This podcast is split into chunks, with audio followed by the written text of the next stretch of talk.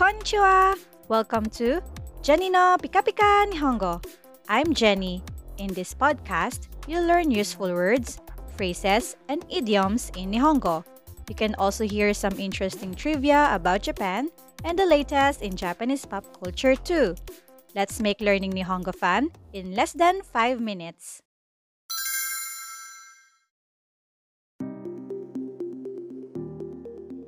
Today, I have invited Kling Sensei.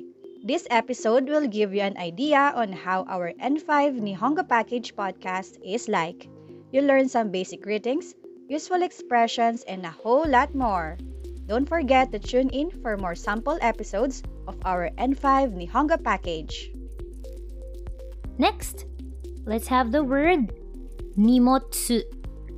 Ni-mo-tsu. Nimotsu. Nimotsu means luggage, baggage, or package. So this word would come in handy when you're um, at the airport. So you need your nimotsu there, right? You need to wait for your nimotsu. So that's how you use nimotsu. It's your luggage. Next, we have the word okane. Okane. Okane.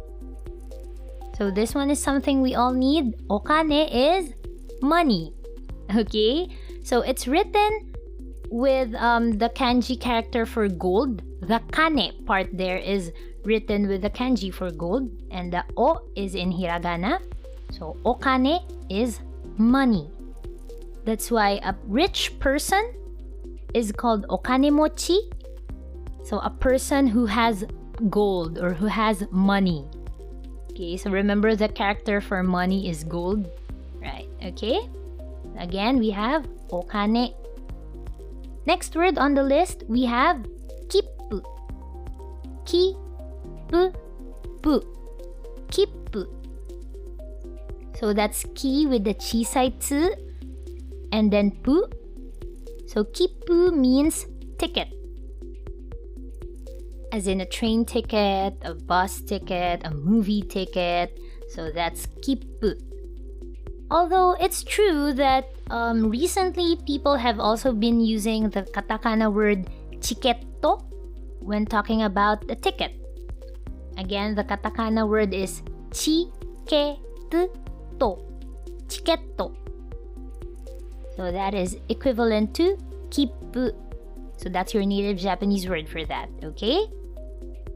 Almost done with the list. This time, let's have the word ryoko.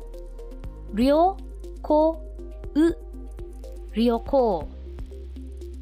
So ryoko is a travel or a journey, a trip.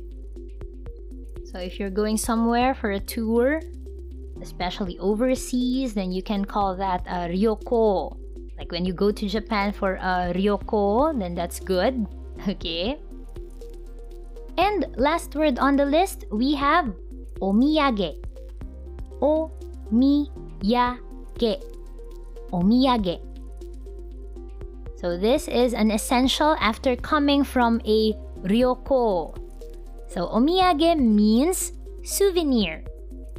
So it's very common to um, buy a souvenir, an omiyage for let's say your coworkers, your friends, your family.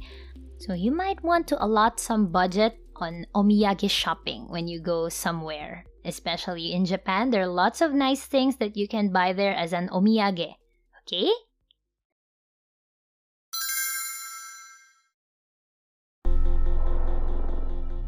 And that's today's episode of Jenni no Pika Pika Nihongo. Thank you for listening and I hope you learned something new today. Don't forget to follow and join me again next time to learn more Pika Pika expressions. Please check out Jenni no Pika Pika Nihongo on Facebook. You can find the link in my profile. Mata ne, which means see you later.